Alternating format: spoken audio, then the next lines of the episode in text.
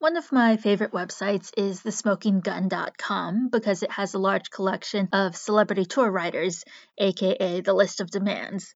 Tour riders are quite important since they cover things like scheduling, security, and equipment needs. But they also cover celebrity food demands. Most famously, rock band Van Halen demanded M&Ms with all the brown ones removed. Some other interesting tidbits.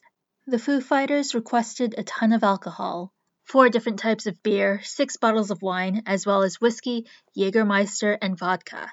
Don't forget the corkscrews.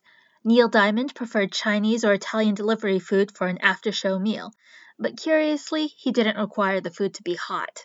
NSYNC loved junk food a large bowl of assorted candy bars, three cases of soda, two cases of Gatorade, Pop Tarts, Captain Crunch cereal, and Oreo cookie cereal.